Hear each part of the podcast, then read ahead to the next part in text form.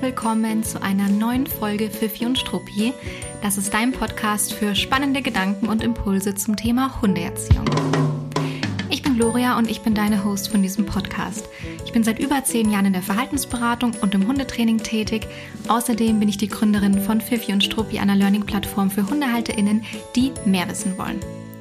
Das Leben mit Hund in der Stadt versus auf dem Land. Ich spreche heute über etwas, das wie ein großes Fragezeichen in den Köpfen vieler HundehalterInnen existiert. Würde es meinem Hund auf dem Land besser gehen? Oder auch, wie würde er mit der Stadt umgehen? Können Hunde in der Stadt glücklich sein? Ich berichte dabei nicht nur allgemein, sondern beziehe mich auch auf meine Erfahrungen nach einem Jahr Leben am See und außerhalb der Stadt. Und jetzt wünsche ich dir ganz viel Spaß beim Zuhören. Ganz kurz zum Hintergrund dieser Folge für alle, die vielleicht neu hier auf dem Podcast gekommen sind, neue HörerInnen oder die einfach nicht so sehr an meinen privaten Ausführungen interessiert sind und es nicht mitbekommen haben. Ich habe, ähm, also ich bin selbst auf dem Land äh, aufgewachsen. Damit könnte ich vielleicht mal loslegen. Ähm, und bin dann aber direkt nach dem Abi, direkt nach der Schule in die Stadt gezogen und habe 14 Jahre dort gelebt, so innenstädtisch wie möglich. Und irgendwann, so gemäß meines steigenden Alters, bin ich dann immer mehr so an den Stadtrand gezogen. Und elf Jahre von diesen 14 Jahren habe ich dort mit Hund zusammen gewohnt, mit ähm, meiner auch jetzigen Hündin Emma. Ähm, und dann sind wir vor ja, ziemlich genau einem Jahr raus aus der Stadt gezogen an einen See in einem kleinen Ort. Man könnte also schon so lapidar sagen aufs Land. Und hier ist zwar touristisch einiges los, das ist so der, also einer der äh, Seen rund um München, die halt sehr, sehr frequentiert und gerne besucht sind. Mm, aber es ist mm, also es ist jetzt nicht super klassisch ruhig und ausgestorben, es ist jetzt nicht super klassisch land- und äh, abgelegen, das überhaupt nicht. Aber es ist um uns herum keine Stadt. Also es ist irgendwie fünf Kilometer entfernt eine kleine Stadt. Aber um uns herum ist ein kleiner Ort und auch wenn da Menschen sind und auch wenn da Kioske und Imbiss äh, Buden sind und Leute sich an den See legen und schwimmen und auf ihre Schiffe gehen oder keine Ahnung was machen, ist da ist ein Dampfersteg und da ist ein Yachtclub. Aber es ist kein Vergleich zu dem Leben in einer Großstadt, wirklich überhaupt kein Vergleich. Und ich habe über das Jahr hinweg Veränderungen an Emma wahrgenommen, auf die ich nie gekommen wäre. Ich hätte da überhaupt nicht darüber nachgedacht im Vorfeld. Und darüber möchte ich heute sprechen. Ich möchte aber auch ganz allgemein über die Unterschiede zwischen Stadt und Land sprechen. Also keine Sorge, es ist keine Abhandlung über mein Privatleben. Für alle, die jetzt schon denken, oh, was, Gloria erzählt irgendwie eine halbe Stunde über sich und ihr Leben. Nein, nein, keine Sorge. Aber es wird hier und da mal eine kleine Beobachtung und Anekdote mit einfließen. Also ganz allgemein äh, Stadt versus Land, ähm, Leben gemeinsam mit dem Hund in der Stadt, auf dem Land. Was kann man da beachten? Was macht das für einen Unterschied für den Hund? Macht es überhaupt so einen großen Unterschied? Können Hunde überhaupt in der Stadt glücklich werden? Das ist, was wir uns heute angucken. Es gibt ganz allgemeine Unterschiede für Hunde. Ich habe mir da einiges in der Vorbereitung auf die Folge notiert und es ist sicherlich nicht allumfassend. Es gibt sicherlich auch noch andere Dinge, aber es waren so die Sachen, die mir ganz zuerst in den Kopf gekommen sind. Auf dem Land hat man natürlich einfach eine deutlich geringere Reizdichte. Und zwar über alle Bereiche hinweg eigentlich. Weniger Verkehr, weniger Autos, weniger Menschen, aber auch eine niedrigere Geräuschkulisse. Und ich habe das letztens ähm, in der Verhaltensberatung von einer Kundin von mir gehört und da ist mir das auch erst so aufgefallen, weil manchmal fällt einem sowas einfach nicht auf. Es gibt ja Parks und teilweise auch Wälder, die im städtischen Bereich sind. Und dort haben Hunde echt eine gute Zeit. Und sie hat eine sehr, sehr, sehr ängstliche Hündin. Äh, Tine, ganz liebe Grüße an dich. Du wirst dich eh wahrscheinlich hier wieder angesprochen fühlen, wenn ich die Anekdote erzähle. Und sie hat zu mir gesagt, sie fährt immer mit ihrer Hündin, die eben sehr geräuschempfindlich ist, geräuschängstlich ist, in den Wald, aber der ist eben trotzdem städtisch, sagen wir es mal so, oder im, Stadt, im Stadtgebiet. Und dann war sie mal für ein, zwei Wochen im Haus ihrer Eltern, völlig auf dem Land und ist dort auch immer in einen Wald gefahren zum Spazierengehen. Und dann hat sie berichtet danach, dass es völlig anders war für sie und für den Hund, weil sie dann erst gemerkt hat, dass sie zwar echt eine gute Zeit haben können im städtischen Wald, aber es ist trotzdem eine Hintergrundgeräuschkulisse da, ongoing, die ganze Zeit.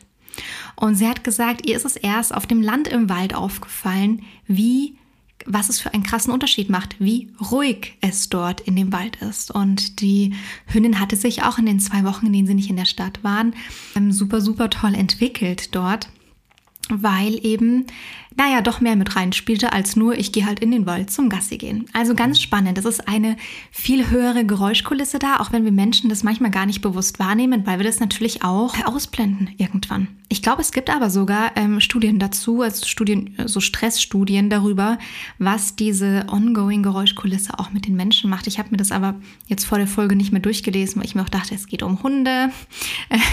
aber es würde sich sicherlich mal lohnen, da auch in diese Studien reinzugucken. Das ist eigentlich ganz spannend. Und natürlich, das ist auch sehr offensichtlich, es gibt weniger Hunde auf dem Land als in der Stadt.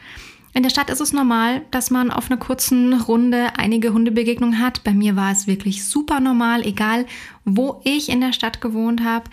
Ähm, ich hatte, glaube ich, vier, fünf verschiedene Wohnungen ähm, in der Zeit in unterschiedlichen Gebieten dort und es waren auch bei einer kurzen Gassi-Runde immer sicherlich zehn Hundebegegnungen weil wir sprechen da ja nicht, nicht nur von Nahkontaktbegegnungen, sondern Hund nimmt anderen Hund wahr.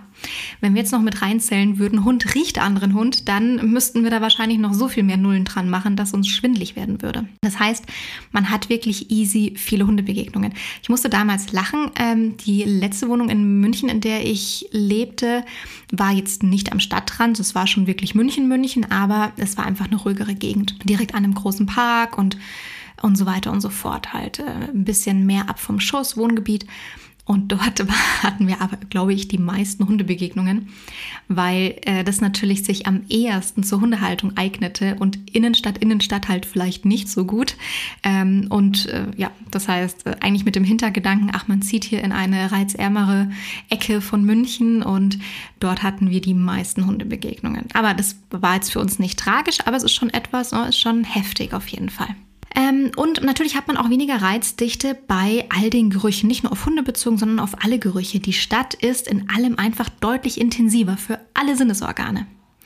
Und der Anspruch an die Hunde ist meines Erachtens auch höher. Die müssen sich angemessen verhalten. Das heißt nicht, dass es auf dem Land keine Erziehung gibt. Aber es gibt in der Stadt nach meiner Erfahrung viel mehr Situationen, in welchen der Hund einfach funktionieren muss, mehr können muss, weil zum Beispiel weniger Möglichkeit zum Ausweichen ist, einfach mehr Situationen regelmäßig da sind, wo der Hund äh, irgendwie funktionieren oder reagieren muss. Ähm, also meines Erachtens ist der Anspruch an Hunde in der Stadt auch deutlich, deutlich höher. Es gibt dafür andere Herausforderungen auf dem Land und die darf man nicht unterschätzen.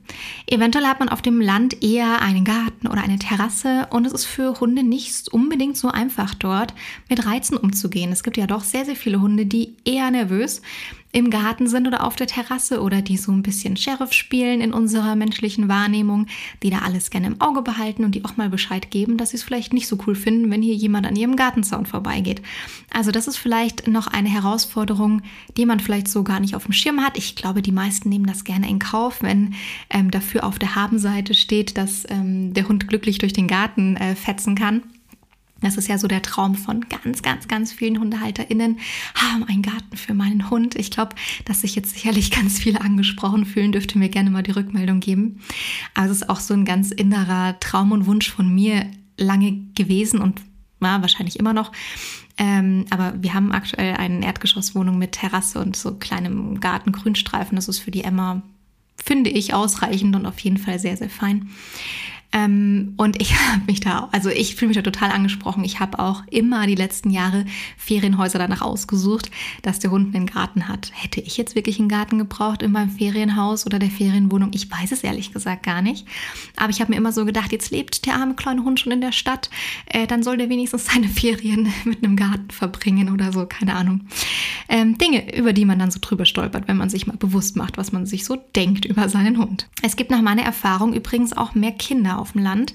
Das fällt mir vielleicht im Speziellen auf, weil die Emma doch schon echt Ängste und Unsicherheit hat, Unsicherheiten hat in Bezug auf Kinder und wir nicht immer die Trainingsmöglichkeiten hatten, beziehungsweise es war immer super, super, super gut zu handeln und auch wirklich sehr, sehr gut trainiert für die Umgebung, in der wir lebten.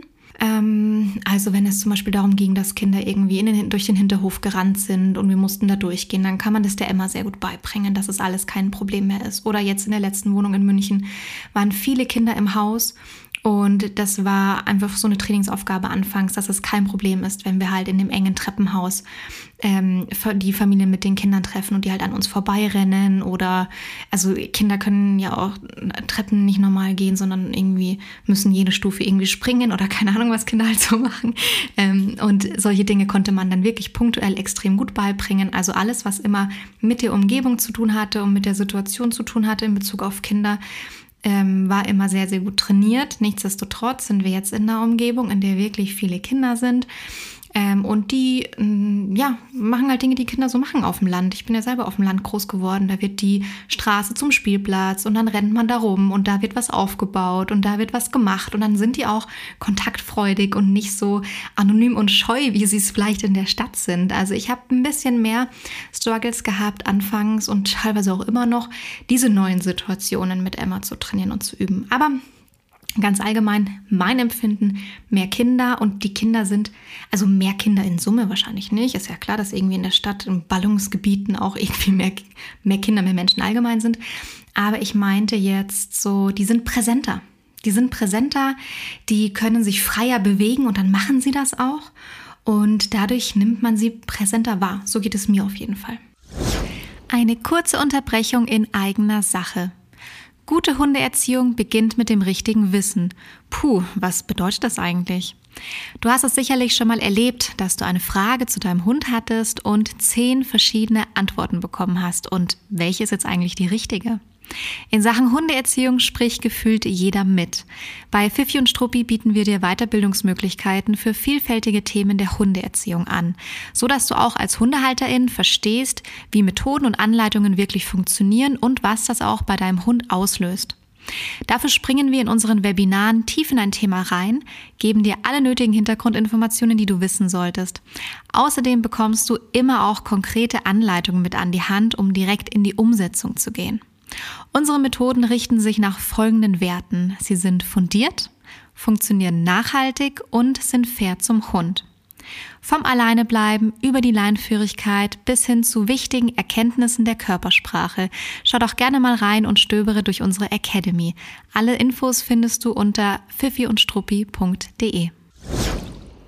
Was hat man auf dem Land auch? Und das ist eine nicht zu unterschätzende Herausforderung.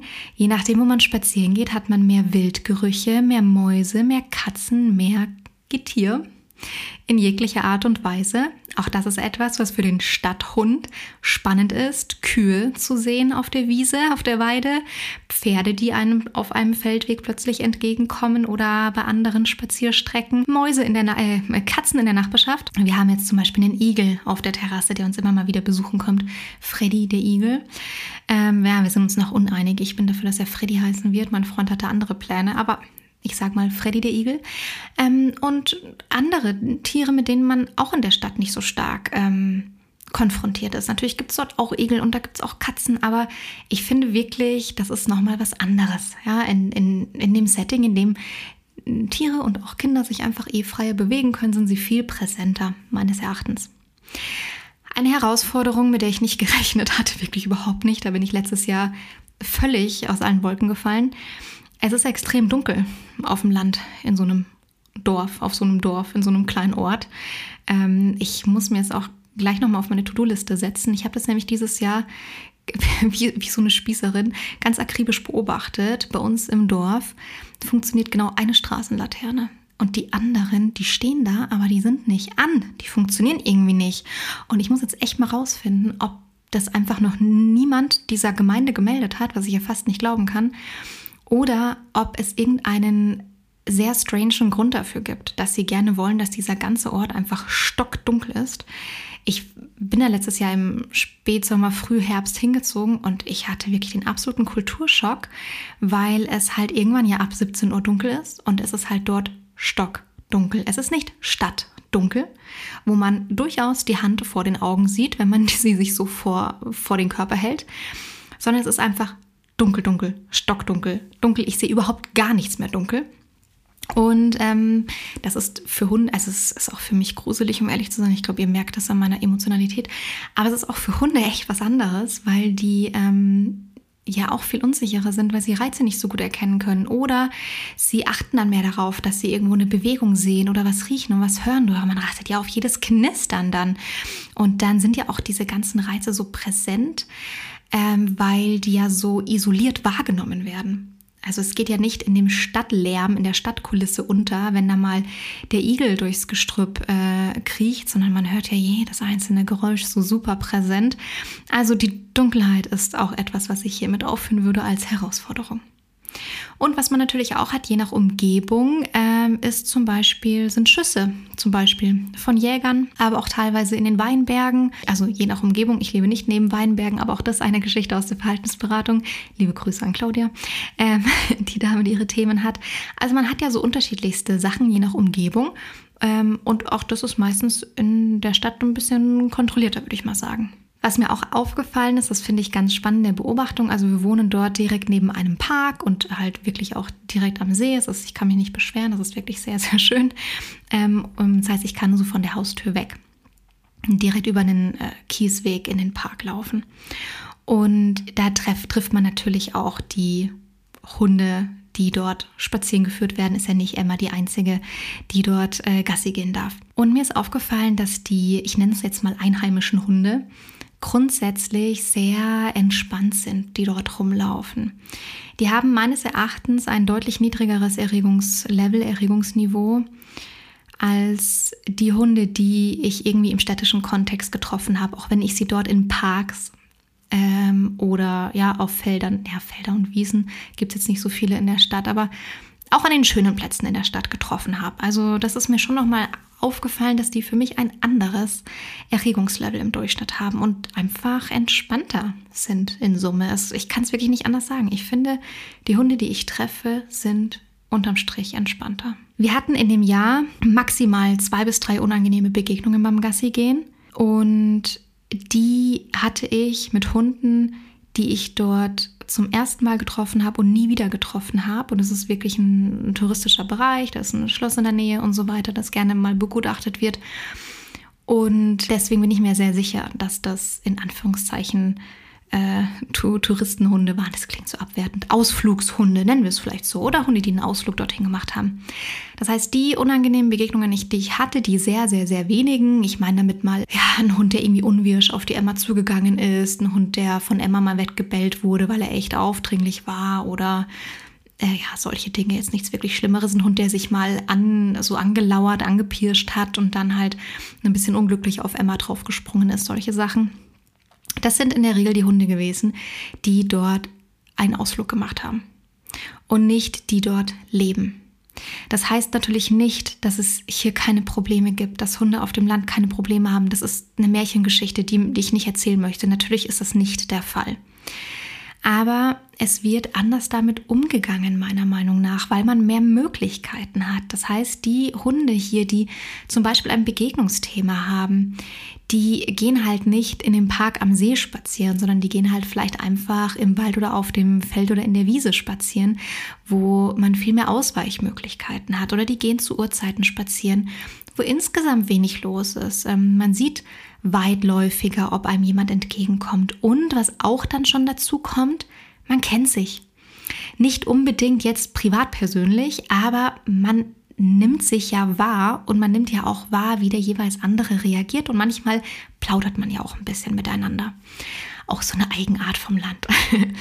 Und deswegen kennt man sich irgendwann und dann weiß man, okay, da ist irgendwie ein Schäferhundmischling, der ist, würde ich jetzt einfach mal, unterstelle ich ihm einfach äh, irgendwie aus dem Tierschutz, der läuft immer an einer langen Schleppleine und einem Brustgeschirr und da sind wir halt sehr, sehr rücksichtsvoll und halten Abstand, weil der sonst auch gerne mal in die Leine springen kann oder sich so ein bisschen feststarrt und dann wird es für beide ein bisschen unangenehm, die Situation. Und es gibt noch einen anderen Hund, der, den findet die Emma eigentlich sehr spannend, eine Rüde, sehr spannend, sehr angenehm, zu dem würde sie eigentlich gerne hin. Aber ja, die Halterin meinte, dass der Hund nicht, nicht so wirklich gut in, im Nahkontakt ist. Und natürlich weichen wir dann auch dort aus und lassen die vorbeiziehen. Das heißt, man kennt sich ja irgendwann und man geht rücksichtsvoll miteinander um. Das ist mir auch auf jeden Fall aufgefallen. Es gibt aber auch die dauerhaften Freigänger. Ich kann sie nicht verheimlichen, die dauerhaften Freigänger und Tutnixe. Natürlich gibt es die auch. Ähm, unser Nachbarshund, Emmas große Liebe, der Gebirgsschweißhund Mischling, der in der ein oder anderen ähm, Insta-Story schon aufgetaucht ist, der geht gerne auch mal alleine Gassi. Der ist dann halt alleine im Park unterwegs. Das ist ein unkastrierter Rüde, drei Jahre alt. Der steht in der Blüte seines Lebens, steht absolut im Saft und der ähm, zeigt es auch und kommuniziert es durchaus deutlich, wenn der auf andere Rüden trifft. Und das habe ich schon das ein oder andere Mal beobachtet und habe mir auch gedacht, uh, holla die Waldfee. Zum einen wäre ich gerade nicht unbedingt gerne der Halter, die Halterin von dem anderen Rüden. Du triffst einen freilaufenden und kastrierten Rüden, kannst ihn nicht zuordnen und siehst keinen Mensch am Horizont, zu dem er gehört. Uh, ungünstig. Ähm, und ja, dieses Gottesvertrauen von dem Halter selbst, der den Hund da einfach frei laufen lässt, da müssen wir, glaube ich, auch nicht drüber sprechen. Und ich muss aber dazu sagen, ich habe darüber nachgedacht im Vorfeld von dieser Folge, weil ich mir schon dachte, ja, das ist schon so ein gängiges Klischee, dass auf dem Land einfach Hunde auch mal unkontrolliert rumlaufen und das mm, löst bei vielen Menschen auch Sorge und Angst aus. Ich hatte das aber, um ehrlich zu sein, auch in München. Es gab auch in München in jedem Stadtteil, in dem ich lebte, und ich lebte, wie gesagt, in ein paar Stadtteilen, immer die ein, zwei Hunde, die meistens frei liefen. Die HalterInnen haben sich null gekümmert, null Gedanken gemacht. Und ehrlich gesagt waren diese Begegnungen viel unangenehmer als das, was ich im Vergleich jetzt beobachte mit unserem freilaufenden Nachbarsrüden. Nicht nur jetzt mit Emma, sondern auch halt in der Beobachtung mit anderen Hunden, weil doch hier auch wieder meine Beobachtung mit reinkommt, dass die meisten Hunde in der Stadt ein deutlich höheres Erregungs- und Stresslevel haben. Und es dann doch, also doch oftmals unterm Strich unangenehmer ist. Also, Ausnahmen bestätigen die Regel. Ich erzähle hier nur aus meiner Wahrnehmung. Was ich natürlich hier gemacht habe, um es mir so einfach wie möglich zu machen mit der Emma, ich habe äh, so ein bisschen angefangen mit den HundehalterInnen, vielleicht so ein bisschen zu quatschen und zu sprechen, die ich hier öfter mal getroffen habe. Dann kann man sich ein bisschen austauschen. Das sind jetzt nicht meine besten Freunde geworden, aber dass man sich so ein bisschen zuordnen kann, dass man auch vielleicht mal was über den Hund irgendwie erfährt oder erzählen kann, falls das irgendwie nötig ist. Ähm, und ich habe auch ganz gezielt diese Begegnungen gestaltet und Emma da auch von Anfang an sehr, sehr stark mit unterstützt. Und ich habe manchmal auch ein bisschen ähm, gute Miene zu bösem Spiel gemacht. Ich kann mich nämlich nicht davon loslösen, dass ich so freilaufende unkastrierte Rüden, große unkastrierte Rüden, vielleicht auch nicht immer so cool finde wenn die irgendwie unkontrolliert über die Wiese rennen und so im 100 Meter Sprint auf einen zugerannt kommen. Ähm, und naja, gut, in dem Fall von unserem Nachbarsrüden habe ich es immerhin so gut geschafft, gute Miene zu bösem Spiel zu machen, dass mittlerweile nicht nur die Emma in diesen Hund absolut verliebt ist, sondern ich auch. Er ist so süß, so wahnsinnig süß. Ähm, und mittlerweile freuen wir uns einfach halt total, wenn wir den treffen und mit dem irgendwie ein Stückchen spazieren gehen, bis er dann wieder was anderes sieht, was viel spannender ist als wir und dann wieder abdüst. Ähm, und das ist so ein bisschen meine Strategie gewesen. Also gar nicht gegen diese Dinge zu arbeiten, die da vielleicht sind, sondern eigentlich voll einzutauchen und mit diesen Dingen zu arbeiten, die da sind. Und das ist eigentlich auch eine große Empfehlung. Ich weiß, es geht nicht immer, aber wenn es geht, würde ich immer das wählen und nicht da jetzt irgendwie anfangen, keine Ahnung, zu versuchen, irgendwie die Hunde irgendwie alle zu vertreiben oder wegzublocken oder keine Ahnung was, weil man da äh, sich an irgendwas halten möchte, was man sich selber vielleicht auferlegt hat. Also so lebe ich ein entspannteres Leben auf jeden Fall und wie gesagt, die Emma ist sehr verliebt. Ich finde insgesamt das Leben in der Stadt für Hunde massiv anspruchsvoll und ähm, ich muss auch ehrlich zugeben, auch wenn ich sage, die Emma hat elf Jahre ihres Lebens in der Stadt gelebt, die hatte nie ein richtiges Stadtleben. Stimmt nicht ganz, aber ich versuche es mal einzuordnen. Ich meine damit, dass ich die letzten Jahre mit Emma in der Stadt sie eigentlich versucht habe, von hm, vielen städtischen Reizen fernzuhalten, so gut es geht. Das heißt, wir sind oft mit dem Auto direkt in den Park gefahren oder aus der Stadt raus. Ich bin zwei, dreimal unter der Woche aus der Stadt rausgefahren, um mit Emma in einer anderen, in einer reizärmeren Umgebung spazieren zu gehen und ihr etwas, ähm, ja, Bedürfnisgerechtes bieten zu können. Das ist aber ein großer Luxus, wenn man das unterbekommt. In seinem Alltag habe ich auch nicht in allen Phasen von Emmas Leben. ähm, aber halt in den Momenten, in denen es ging. Und das ist schon auch ein massiver Aufwand, um ehrlich zu sein. Mm, das heißt, ich bin viel mit dem Auto gefahren, um Emma dann eigentlich von der Haustür hin zu einem angenehmen Gassi-Spot zu bringen. Damit habe ich sie natürlich viel schon aus städtischen Dingen rausgenommen. Ich habe sie oft auch zu Hause gelassen. Emma konnte da immer gut alleine bleiben und habe die nicht mit in Cafés gezogen oder keine Ahnung, Stadtspaziergänge zum Eisessen oder solche Dinge. Ähm, nicht so viel mit in Restaurants genommen, sondern da habe ich ihr eigentlich versucht, ich habe ihr in einer total reizdichten Umgebung und aufregenden Umgebung eigentlich versucht, ein so reizarmes und entspanntes Leben wie möglich zu gestalten. So kann man es vielleicht gut ähm, beschreiben. Das stimmt nicht ganz. Also ich habe das nicht ihr ganzes Leben lang gemacht. Das war auch echt eine Entwicklung. Es gab auch Zeiten, da bin ich mit der U-Bahn gefahren, habe es mit ins Büro genommen und all diese Dinge. Habe damals am, am Stachus gearbeitet. Also diejenigen, die es wissen, die München kennen, die wissen, das ist voll Innenstadt. Ähm, und bin dann mit ihr irgendwie mit der U-Bahn hingefahren oder im Fahrradkorb. Aber umso mehr ich mich mit Hunden beschäftigt habe, desto stärker habe ich diese städtischen Stressoren von ihr weggenommen, wenn es ging ähm, das ist ja nicht immer möglich, also auch in meinem Leben nicht immer möglich, aber sicherlich auch in eurem Leben nicht immer möglich. Es gibt in der Stadt viele scheinbar hundefreundliche Gebiete, die sich aber auf den zweiten, dritten Blick als völlig absurd eigentlich rausstellen. Also so typische Spaziergehmeilen zum Beispiel. Dort sieht man dann immer Menschen mit ihren Hunden joggen. Das, das finde ich echt immer so absurd, weil das ist so dermaßen gegen die Natur von mindestens 95 Prozent aller Hunde, die es so gibt, dass man sich echt wundert, wie viele Hunde da mitgezogen werden und wie gut die das auch echt äh, teilweise machen. Also damit meine ich zum Beispiel, dass es zwar ein echt schöner Weg ist und auch echt eine schöne Umgebung, aber die Hunde sind an der kurzen Leine, weil daneben die Straße ist. Die können nicht mal schnüffeln, weil der Mensch ja joggt in gleichbleibender Geschwindigkeit. Ähm, es sind aber irrsinnig viele Gerüche dort. Die können nicht mal mit anderen Hunden kommunizieren, weil der Mensch ja die ganze Zeit joggt. Aber es sind irrsinnig viele andere Hunde dort. In die Wiese dürfen die auch nicht rein. Oder es sind so viele Gänse und Schwäne dort an den Gewässern, dass es eh total absurd wäre, den Hund da reinspringen zu lassen. Also das ist schon, ja, und auch in viele Gewässer in der Stadt dürfen Hunde ja gar nicht rein. Kanäle, Stadttümpel, Stadtseen und städtische Seen und so weiter. Da ist es ja eh oft gar nicht erlaubt. Und dann natürlich der Klassiker, Innenstädte, eng bebaute Wohnviertel, wenig Grünflächen, totaler Trubel. Ich habe in einer Wohnung, mit einer Wohnung in der, na, ziemlich innenstädtisch, neben einem Park äh, gewohnt. Der Park war aber zum Beispiel strengstens verboten für Hunde, also komplett, nicht mal Leinpflicht, strengstens verboten.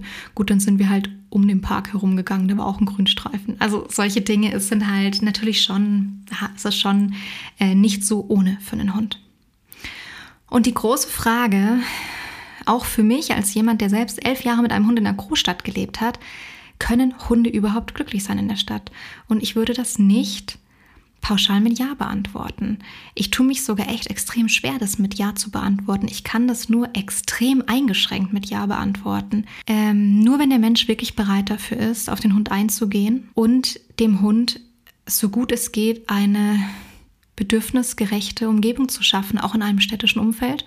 Und wenn es eventuell bedeutet, dass man eventuell sogar täglich mit dem Auto aus der Stadt rausfährt oder zu einem Park fährt oder an den Stadtrand oder wo auch immer hin. Wenn es bedeutet, dass, ach, ich weiß es nicht, ich muss jetzt nicht so viele Beispiele aufzählen, halt ein Ausgleich für den Hund geschaffen wird und nicht gesagt wird, da ist halt ein Park und den nehme ich jetzt halt, sondern dass man sich wirklich darauf einlässt, zu sagen, okay, ich bin mit dem Hund in der Stadt, aber ich beobachte, was mein Hund braucht. Ist der Park geeignet oder muss ich halt aus der Stadt rausfahren oder in einen anderen Park fahren? Also, dass man nicht das für den Menschen angenehmste wählt, sondern für den Hund angenehmste. Also diese Bereitschaft, finde ich, muss man mitbringen, wenn man sagt, ich möchte mit dem Hund in der Stadt leben, dauerhaft. Oder wenn man zufällig einen der wirklich wenigen Hunde hat, der mit städtischen Reizen super gut umgehen kann, der die wirklich easy wegsteckt, gar kein Problem mit gar keinem Reiz hat ähm, und mehr Spaß und Bedürfnisbefriedigung erfährt, wenn er zu Hause sein Spielzeug durch die Luft wirft, als irgendwie draußen die Nase in die Erde zu stecken oder durchs Unterholz zu kriechen. Dann hat man natürlich so einen kleinen Checkpot-Stadthund. Ähm, die mag es geben, aber viele sind es nicht. Wenn man sich ein Setting schafft, das total pro Hund ist, dann geht es mit vielen Hunden, wenn man in der Stadt lebt aber sich nicht vielleicht ausschließlich in der Stadt aufhält oder eben so, dass es für den Hund passt. Trotzdem wird es immer auch Hunde geben, die so gestresst sind von den Hintergrundstressoren der Stadt, dass sie es nicht schaffen, dort wirklich nachhaltig glücklich zu sein. Deswegen kann ich diese Frage wirklich nur sehr eingeschränkt mit Ja beantworten. Die meisten Hunde, die ich in der Stadt sehe, wenn ich durch die Stadt laufe, egal ob Innenstadt, Stadtrand, Wohngebiet, wo auch immer, ähm, die sehen gestresst aus. Oder die trotten einfach nur resigniert mit. Oder sie werden konstant überfordert. Das sind einfach die meisten. Und das irgendwie, das fällt mir echt schwer, das zu sagen, weil ich will gar nicht so pessimistisch klingen oder wie so ein, wie so ein Neinsager oder wie so ein desillusionierter Mensch. Ich mag das gar nicht, wenn Menschen immer so desillusioniert sind. So, ähm, aber es ist meine ehrliche Beobachtung. So.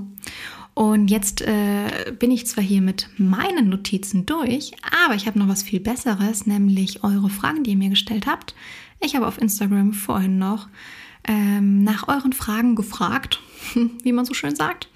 Und die gehe ich jetzt noch durch und beantworte sie. Ein paar habe ich eh schon beantwortet, die versuche ich zu überspringen oder halte sie ganz kurz. Aber ansonsten gehe ich jetzt hier sehr gerne auf all eure Fragen ein. Ach so, ich wollte ja auch noch erzählen, was die, wie die Emma sich verändert hat. Ah ja, das kriege ich, glaube ich, in den Fragen extrem gut unter und abgedeckt. Ähm, ach, erste Frage. Ein, ein Gottesgeschenk. Was hat sich genau verändert an Emmas Verhalten? Ha, sehr, sehr, sehr spannend. Ähm, die Emma hat, äh, die ist äh, elf Jahre alt gewesen, als wir aus der Stadt rausgezogen sind, also wirklich ein fortgeschrittenes Alter. Und die Emma hat nach einigen Wochen und dann Monaten angefangen, ähm, wieder mit Hunden zu spielen ganz aktiv. Das hat die jahrelang nicht gemacht. Das fand ich eine extrem krasse Beobachtung. Die Emma freut sich mittlerweile ähm, wirklich offensichtlich, wenn wir Hunde treffen. Natürlich ist das unterschiedlich von Hund zu Hund, aber sie zeigt eine freudige Regung. Und sie hat davor viele Jahre einfach, äh, einfach Meideverhalten gezeigt, das man aber als solches gar nicht unbedingt erkennt. Sie hat einfach nicht auf andere Hunde reagiert meistens. Sie ist halt an denen vorbeigegangen, sie ist einen kleinen Bogen gegangen. Ähm, Wenn es irgendwie zu eng war, konnte es auch sein, dass sie in einem blöden Moment den vielleicht mal angebellt hat, aber das ist eigentlich was, was man bei Emma relativ einfach ähm, im, im, Griff hat, wenn man da ein bisschen ähm, hm, sie unterstützt. Aber die war meistens happy, wenn sie halt an einem Hund vorbeikommt, den sie nicht wirklich beachtet hat. Das ist aber Meideverhalten. Das unterschätzt man nur, weil man das so nicht betitelt in der Regel. Und dann hat die angefangen, zum einen hat sie sich ja in unseren Nachbarshund verliebt. Sie hatte aber auch schon in der alten Wohnung so ein, zwei unkastrierte Rüden, in die sie sich verliebt hatte. Irgendwie, es hat im Alter angefangen, mit neun Jahren ähm, oder zehn Jahren hat die einfach, hat die sich in unkastrierte Rüden verliebt. Ähm, aber die hat angefangen, mit Hunden wieder zu spielen. Die hat andere Hunde zum Spielen aufgefordert. Die ist mit denen über die Wiese gerannt. Also das macht sie immer noch. Die freut sich, wenn sie Hunde trifft, die sie kennt. Und auch das ist der Unterschied. Das hat man in der Stadt auch, aber es ist eine, eine größere Durchmischung das sind halt so die Handvoll Standardhunde und dann weiß man auch schon, wer passt da vom Gemüt her gut und die Emma hat angefangen, relativ schnell die wieder zu erkennen und eine Beziehung zu denen aufzubauen. Eine, also unterschiedlich von Hund zu Hund, aber eine Art von Beziehung aufzubauen und ähm, hat wirklich angefangen, mit Hunden aktiv zu spielen. Das habe ich jahrelang nicht bei ihr beobachtet. Das fand ich sehr spannend. Was ich bei Emma auch mitbekommen habe, das ist jetzt so ein bisschen die Downside zu dem eigentlich, zu der eigentlich schönen Beobachtung. Die Emma hat angefangen mit starkem Meideverhalten und ähm, ja, mit Angst auf kleine Veränderungen in der Umwelt zu reagieren. Also zum Beispiel war an unserem Haus eine, eine ja, Baustelle, weil die Außenfassade renoviert wurde. Das hat ihr nicht so viel ausgemacht, aber ähm, wir gehen so unseren Standardweg auf dem Kies, um dann in den Park reinzukommen. Und da stand plötzlich ein Pavillon, weil die Maler dort die Fensterläden irgendwie geschliffen und gestrichen haben. Das heißt, in einer, auf ihrem normalen Weg war plötzlich eine Veränderung. Die Emma hat kein Problem mit Pavillons und die hat auch kein Problem mit Malern, die dort stehen. Eigentlich mag die Handwerker extrem gerne und ist da sehr aufgeschlossen und neugierig. Und die war, hat super, super schüchtern reagiert. Die ist einfach stehen geblieben. Die ist einfach nicht weitergegangen ähm, weil sie diesen Pavillon gesehen hat. Also die hat mit teilweise mit starkem Meideverhalten auf kleine Veränderungen in der direkten Umgebung reagiert. Und ich habe mich zuerst gewundert. Ich habe mir gedacht, wo kommen diese Ängste plötzlich her? Ich glaube aber nicht, dass sie plötzlich kamen.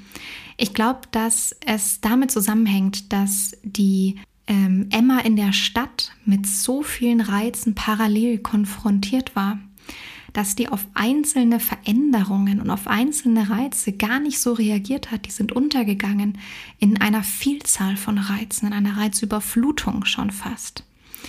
Und dort, wo die Reizdichte so reduziert ist, reagiert die auf einzelne Reize viel stärker, weil sie die viel besser wahrnehmen kann.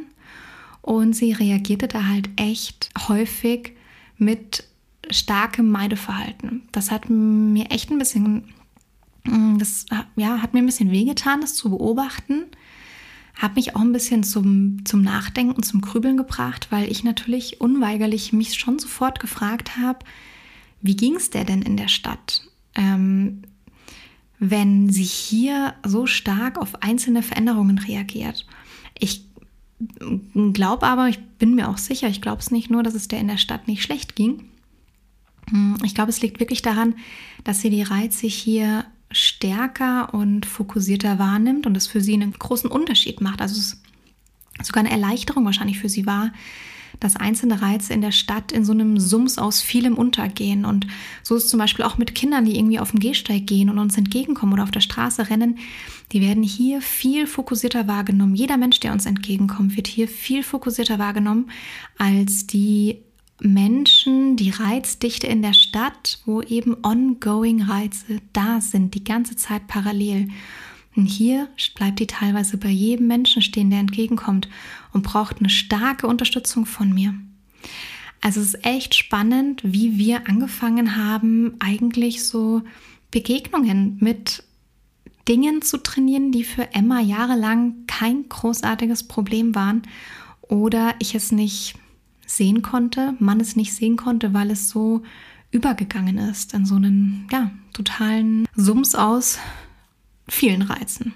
Das ist auch etwas, was ich extrem wahrgenommen habe. Und die dritte Sache, die für mich wirklich erstaunlich ist, ähm, der Emma geht es echt gut auf dem Land. Wie gesagt, ich bin mit der viel aus der Stadt auch rausgefahren zum Spazierengehen. Und trotzdem fehlten ihr, fehlte ihr eine besondere Form von, von sensorischer Stimulation, und zwar von Stadtreizen. Ich habe die zuerst da irgendwie voll abgeschottet, weil ich mir dachte, hier ist es ja perfekt, das ist das Hundeparadies. Und erst als ich die mal zufällig mit in der Kleinstadt hatte oder mit ihr irgendwie in den Baumarkt gegangen bin, habe ich gemerkt, wie die aufblühte. Da ist die Rute hochgegangen, da waren die Öhrchen gespitzt und da ist die richtig motiviert nach vorne gepäst. Und ich dachte mir, hä? Also, wie kannst du denn, wie kannst du jetzt denn hier so frohen Mutes rumlaufen? Und irgendwie im Park äh, schlurfst du neben mir her, macht sie natürlich auch nicht, aber ich übertreibe jetzt mal. Ähm, und eine Form von Bedürfnisbefriedigung hat ihr gefehlt in den ersten Monaten, weil ich es nicht gecheckt habe. Die sensorische Stimulation in Bezug auf städtische Reize. Und klar, eigentlich liegt es doch so auf der Hand. Elf Jahre lang war deren Nase voll mit Gerüchen. Und dann war die Nase halt voll mit, keine Ahnung, viel, viel weniger oder anderen Gerüchen. Und das, ja, das musste ich ein bisschen lernen und verstehen. Das fand ich auch sehr spannend als dritten Punkt. Ja, also erstens, sie hat angefangen mit Hunden zu spielen. Das fand ich am wirklich erstaunlichsten. Zweitens, sie hat viel stärker auf einzelne Dinge reagiert und teilweise mit starkem Meideverhalten auf kleine Veränderungen in der Umwelt. Das, puh, fand ich schon auch krass. Und ähm, das dritte Thema, die braucht städtische Reize als ein Teil ihrer Bedürfnisbefriedigung. Und ich plane manchmal absichtlich meine Woche und meine Termine so, dass ich sie mitnehmen kann, wenn ich im Buchladen ein Buch abhole. Dann habe ich hier die größte Freude damit. Wenn die durch die Stadt rennen kann, da wird natürlich viel geschnüffelt, da ist man ein bisschen aufgeregt, aber nicht übermäßig. Die ist einfach gut drauf und danach ist die entspannt, ausgeglichen. Das braucht die und ich versuche das teilweise wirklich aktiv in meine Wochenplanung mit einzubauen ähm, und die auch mal absichtlich irgendwie mit in die Stadt zu nehmen. Das ist auch eine Frage gewesen. Wenn du zu Besuch bist in der Stadt, also wieder mehr Lärm etc., wie steckt einmal das weg? Super. Ja, die braucht das als einen Teil ihrer Bedürfnisbefriedigung. Die Emma hatte in der Stadt noch nie großartige Probleme mit typischen städtischen Reizen. Also an der kann ein LKW vorbeifahren und die hat damit relativ wenig Probleme, der, der kleine Stadthund. Die hätte mit anderen städtischen Sachen, hätte die ein Thema. Also, ja, aber die ist jetzt, die kann auf dem Gehsteig ohne Probleme laufen und dann fährt halt der LKW an ihr vorbei. Und ich checke jetzt übrigens erst, dass es echt auch total interessant ist. In der letzten äh, Wohnung, in der wir in München gewohnt haben, das war ja auch schon in einem ruhigeren Gebiet, auch neben einem Park. Und die Emma hat immer mal wieder, weil sie darf eigentlich recht häufig auf unseren Gassi-Strecken entscheiden, wo wir langlaufen. Und die hat hin und wieder den Weg Richtung Hauptverkehrsstraße eingeschlagen und Richtung Tramstation. Und ich habe mich echt immer gefragt, wieso machst du das, kleines Tier? Da vorne ist doch der Park, da sind sogar Rehe drin, da sind Gänse, du kannst beobachten, du kannst schnüffeln, du kannst versuchen zu jagen. Ähm, und also versuchen zu jagen, weil da ist natürlich eine Leine dran. Aber die hat diese Form von Stadtreizen und vor allem Gerüchen an der Straße, an Tramstationen, total städtischen Bereich hat die gebraucht als Teil ihrer Bedürfnisbefriedigung. Finde ich sehr spannend. So, was für eine Frage haben wir hier noch? Hab das Thema Landhund. Wir treffen hier oft niemanden. Grundsätzlich toll, aber zum Sozialisieren meines Junghundes oft eine Challenge. Wie oft sollte man und die Stadt oder in die Stadt oder belebtere Gebiete, um das nicht zu versäumen? Finde ich ganz spannend. Mir ist auch aufgefallen, ja, wenn, also jetzt, wie gesagt, bei mir hier in der Umgebung ist halt ein touristischer Bereich, da sind schon einige Menschen und Hunde.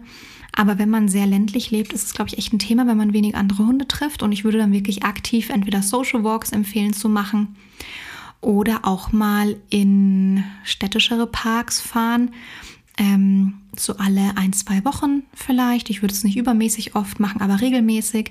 Es kommt auch darauf an, wie leicht oder schwer sich der Hund damit tut ähm, und natürlich auch, was für ein Ziel man hat. Und wenn man jetzt weiß, der Hund wird eh immer im ländlichen Bereich le leben, dann muss man da ja auch nicht so einen starken Fokus drauf legen. Dann kam eine Frage, hat es ihr gut getan, weniger Reize um sich rum zu haben, auch draußen? Ja und nein, würde ich mal sagen. Also das ist, glaube ich, beantwortet mit allem, was ich erzählt habe von der Emma. Also ich glaube, dass die grundsätzlich ein wirklich extrem cooles Leben jetzt führt und dass es ihr extrem gut geht. Ich muss aber eben darauf ein bisschen achten, dass ich ihr schon auch städtische Reize zukommen lasse. Dann kam die Frage, wie kann ich einen Landhund die Stadt attraktiv machen, äh, nur für Ausflüge, nicht äh, irgendwie um dorthin zu ziehen. Ähm, das würde ich ganz geplant und gezielt machen, kleine Einheiten, erstmal ruhigere Ecken ähm, und dann kann man sich da ein bisschen vorarbeiten, auch mal zu einer belebteren Kreuzung zu gehen. Und dann geht man aber eben wieder einen Bogen zurück zum Beispiel oder beobachtet, was der Hund leisten kann, ähm, holt sich vielleicht mal einen Kaffee oder setzt sich mal in einen Kaffee. Also ich würde es eigentlich wie bei so vielen Dingen äh, damit beantworten, dass man sagt, auf jeden Fall in diese Situationen schon gehen, die man den Hunden beibringen möchte, aber dabei sehr gut unterstützen den Hund sehr gut beobachten und ähm, in sehr also kleinen Intervallen kurze Ausflüge und jetzt keine große Agenda verfolgen.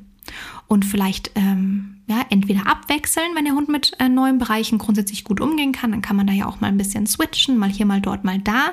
Wenn man aber schon merkt, das ist schon eine große Challenge für den Hund, dann würde ich erstmal an einer Stelle starten, bis der Hund mal eine Gassi-Strecke zum Beispiel im städtischen Bereich hat, die gut funktioniert und dann kann man auch mal wieder nochmal sich eine neue vornehmen und dem Hund beibringen.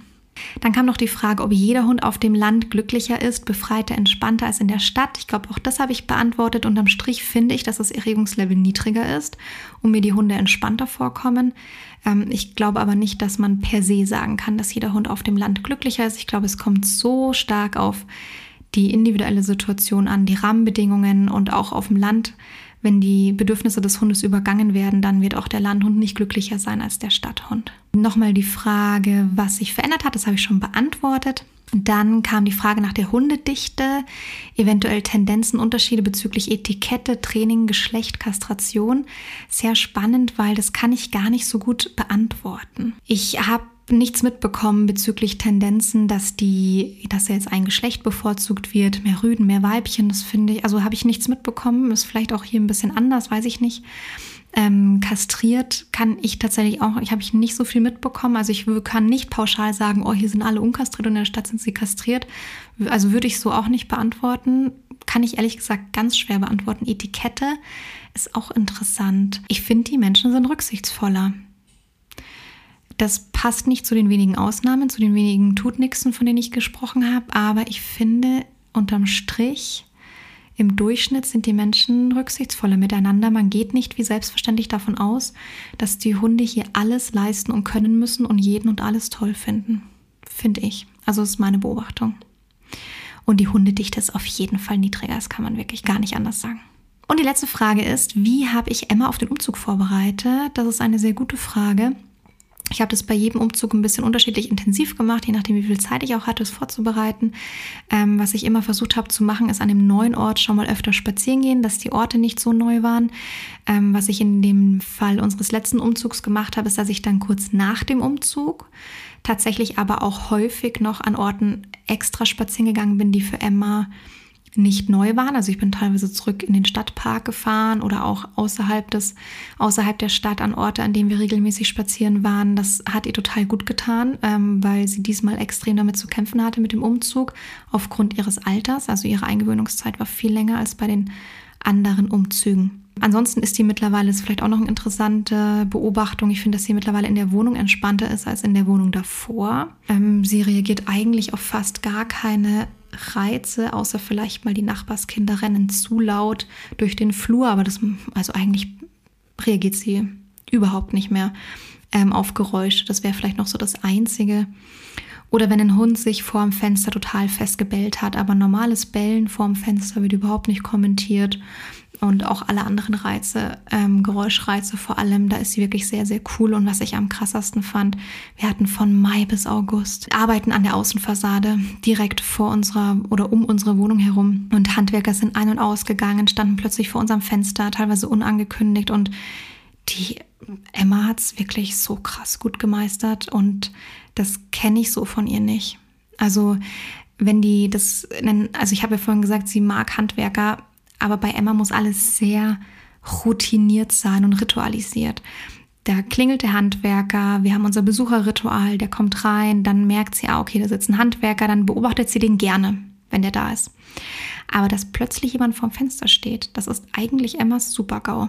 Und die hat nicht reagiert. Die hat das gesehen und hat nicht reagiert. Also es war echt krass. Also ich würde schon sagen, dass sie in unserer Anwesenheit wirklich sehr, sehr, sehr entspannt in der Wohnung ist. Und sie freut sich natürlich wie ein kleines Schnitzel, wenn auf unserer Terrasse Sonne ist und sie da einfach sich im Garten eine kleine Kuhle platt treten und sich da hinlegen kann. Also das ist schon wirklich sehr, sehr, sehr süß. Und auch noch eine ähm, auch noch eine Beobachtung, die ich wirklich spannend fand. Wir haben eine Terrasse mit angrenzendem Grünstreifen. Das heißt, theoretisch kann die Emma da mal reinpinkeln. Das ist nichts, was wir jetzt forcieren, weil so groß ist es nicht. Man will ja nicht, dass da alles irgendwie nur noch äh, gelb und abgestorben ist, aber es passiert hin und wieder mal. Und ich finde es jetzt auch persönlich nicht wahnsinnig schlimm. Es ist ja auch ein kleiner Hund, aber ja, es ist jetzt nicht so, dass wir das als Klo benutzen möchten. Und die Emma hat aber natürlich herausgefunden, dass sie sich vors Fenster stellen kann und wir dann, wann immer es möglich ist, ihr die Tür aufmachen und sie raus darf. Die hat ja doch irgendwie viel Möglichkeit zur Mitbestimmung in unserem Leben. Und dann ist mir aufgefallen, dass die deutlich häufiger sich rausstellt, um auch mal pinkeln zu gehen, als ich normalerweise mit der Gassi gehen würde. Und das ist nicht, weil ich selten mit der Gassi gehe, sondern ich glaube, es kommt daher, dass sie einfach halt mit dem Alter öfter mal sich lösen muss und ich das halt in einer Wohnung im zweiten Stock nicht so gecheckt habe und sie mir das auch nicht kommuniziert hat. Aber hier war es natürlich einfach zu kommunizieren. Ich stelle mich vor die Terrassentür, die wird aufgemacht und ich kann rausgehen zum Pinkeln. Und das hat auf jeden Fall nochmal verändert, dass wir Minimum eine Runde mehr pro Tag mit ihr rausgehen, als wir es davor gegangen sind. Finde ich auch sehr spannend. Wie habe ich sie noch auf den Umzug vorbereitet? Ähm, ich habe viel über konditionierte Entspannung vorab gearbeitet und konnte die dann mitnehmen. Und ich glaube, ich habe sogar eine Podcast-Folge schon mal dazu gemacht, weil ich habe das Gefühl, ich habe darüber schon mal ganz schön lange gesprochen, dass ich viel auch in der Eingewöhnung laut Musik anhatte, um die Geräusche von außen etwas zu dämpfen. Ich habe viel, viel, viel Management diesmal betrieben, was sich auch total ausgezahlt hat. Ich verlinke auf jeden Fall in den Show Notes die entsprechende Folge. Ich bin mir sicher, ich habe darüber schon mal gesprochen und auch ausführlicher gesprochen. Und dann wird es jetzt an dieser Stelle den Rahmen nicht so sprengen, aber ich verlinke nochmal auf weiterführende Infos auf jeden Fall. Und es gibt auch eine eigene Podcast-Folge zum Thema Umzug. Dann verlinke ich wahrscheinlich zwei Folgen. Genau, das heißt, wer diese Frage gestellt hat, gerne nochmal in den Show Notes gucken. Das waren meines Erachtens die Fragen, die ich jetzt sonst nicht eh schon mit beantwortet habe. Die Folge ist viel länger geworden als geplant. Ich hoffe, sie war interessant. Feedback zur Folge wie immer gerne entweder an hello at oder unserem Instagram-Account at Wenn du diesen Podcast noch nicht mit 5 Sternen bewertet hast, dann würde ich mich über alle Maßen freuen, wenn du das machen könntest. Das ist wirklich die größte Form der Unterstützung. Vielen lieben Dank fürs Zuhören und für alles andere auch und bis zum nächsten Mal.